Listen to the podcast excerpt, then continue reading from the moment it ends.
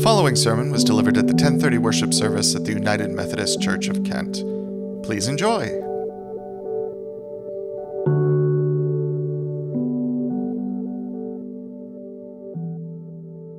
I was once accustomed to believe that differences between cultures and race and, and beliefs were the cause of too much conflict and jealousy and pain. I believe that God willed for humankind to eliminate these differences if we became one, then our appearances, ways of living, cultural upbringing would no longer be important. Wouldn't it be great if we could be part of sort of a melting pot of soup that, where everything cooks together and you can't really tell the difference, but you do have some interesting taste? Could we, if we could be a part of a melting pot in which barriers disappeared, just melted away? Then someone challenged this fantasy of mine. God's plan is not that we are melted away into some kind of soupy existence. We need to jump into a big tossed salad bowl. We could be together, sure, but our individuality would still prevail. Ingredients of a tossed salad maintain their, their basic identity, do they not? Carrots are still carrots, cucumbers are still cucumbers, tomatoes are still tomatoes, lettuce is still lettuce, not to my taste, but God will st- still probably allow avocados to be avocados. The point tossed salad is not only beautiful to look at, but it's tasty too. The individual ingredients do not need to give up their identity. Now we are going to shift to Saul before he was renamed Paul. He seemed to like the idea of the melting pot. He could not stand people different than he. He deeply believed that the Jewish, Jewish way was the only way. Those of his tradition and faith were superior to any others. In fact, God willed that others could be destroyed. When followers of a person called Messiah began proclaiming a different point of view, Saul was angered and frightened.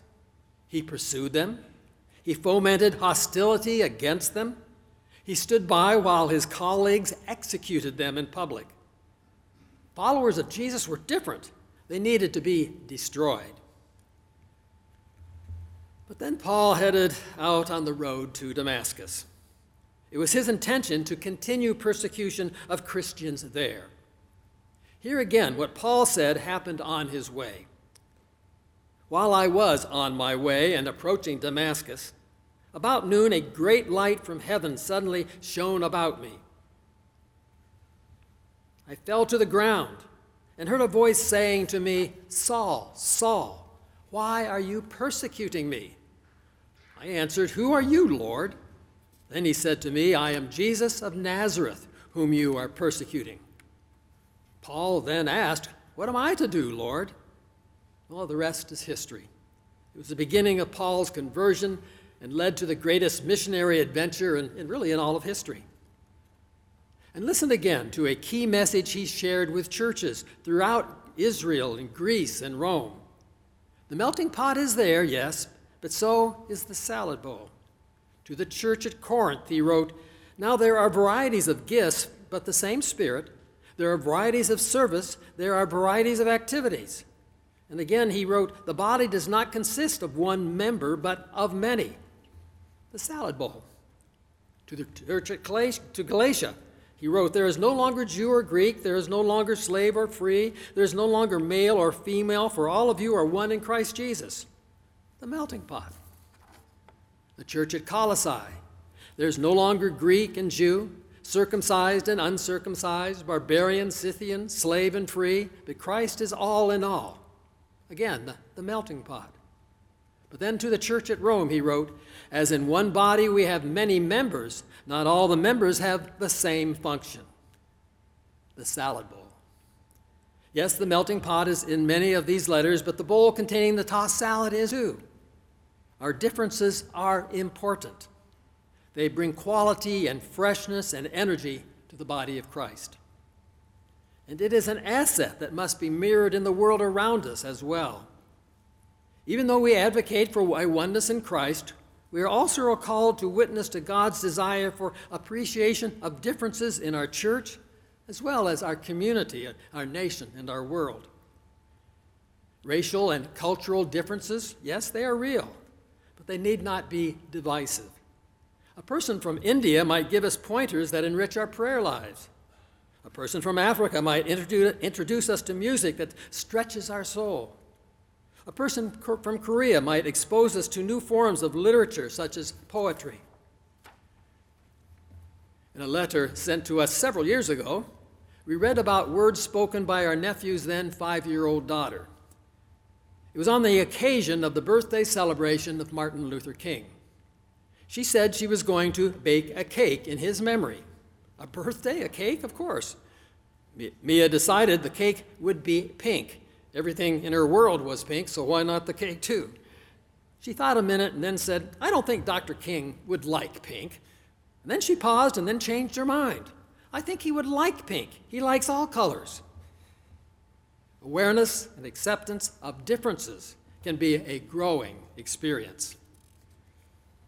Or conflicting understandings of human sexuality have challenged all of us.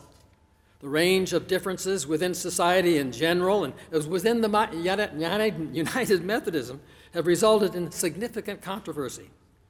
I think we are probably the last mainline Protestant church or denomination to experience a division that is resulting in a separation in two distinct Methodist bodies.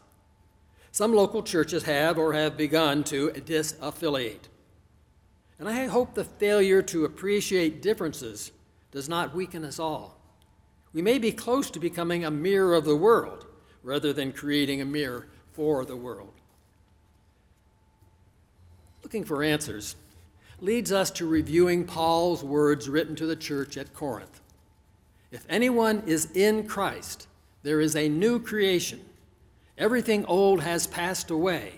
See, everything has become new. All, is, all of this is from God, who reconciled us to himself through Christ and has given us the ministry of reconciliation. Reconciliation does not mean that our differences must melt away. It means we learn from people who are different than us and grow as a result together in faith. And that's not easy. I once heard of a woman who was stopped at a traffic light. There was one car in front of her. When the light turned green, the driver in front of her did not move. She honked her horn. No response. She shouted out the window. No response. As her anger escalated, so did the words she used. One might say they were a bit blue. Her shouting and screaming made no difference. Then the light changed from green to yellow, and just as the light turned red, the driver in front of her woke up and drove on through. The woman in question, some of you have experienced that, I can tell. The woman in question was enraged as she had to wait for the next green light. But as she prepared to go, a police officer rapped on her window. He made her get out of the car. He put her in handcuffs and took her to the police station. She was booked and put into a cell. A bit later, the police officer went to the cell, opened the door, and apologized. And apologized. He said, I saw the would, What Would Jesus Do sticker on your bumper and an invitation to church on your license plate. There's also a decal of the cross on the back window. I assumed you stole that car. it's not easy, is it? The call to be one in Christ is God's will. So, but so is Paul's reminder the body does not consist of one member, but of many. And as in one body we have many members, not all the members have the same function. Sounds like a, a tossed salad to me. This morning in Holy Communion, we will join together in accepting one Savior. But then we will depart as individuals committed to serving Christ in various ways. Let us pray. Gracious God, we praise you for your patience with us. When one is different than we are, we are sometimes reluctant to accept that person. The personality may annoy us, the manner of dress may shock us, the color of skin may stir up prejudice and fear. Opinions other than ours may anger us. Forgive us, God, for our short sightedness. Forgive us for our fear of things and people different than we are. Oh God, thank you for your patience with us and for showing us a better way. Through your Son, you bring us a unity that flourishes when we accept differences and rejoice over our many and different and special gifts. In such interaction, you bring us growth of spirit, a broader horizon, new perspective, new friends, and a stronger faith. Walk with us, God, as we dare to be adventurous and bold, as we meet those who can help us grow in truth and love with you. We pray for those within our congregation who are in the process of healing, who are mourning and grieving, who are looking for your presence in these moments. We pray particularly for Joanne Senyek and fam- family as they mourn the death of her brother Anthony. We lift up the congregation of the Lockwood United Methodist Church. May your peace bring strength and growth and new possibilities for serving you. Oh God, may your presence bring peace to the world around us. Wars do seem endless. Violence seems to surround us. Injustice seems to never end. And we seem to feel so hopeless. But help us to be messengers of hope, beginning with our own families and community and nation. In thy name we pray. Amen. Thank you for listening to this edition of the United Methodist Church of Kent Sermon Podcast. For more information about the church, visit www.kentmethodist.org.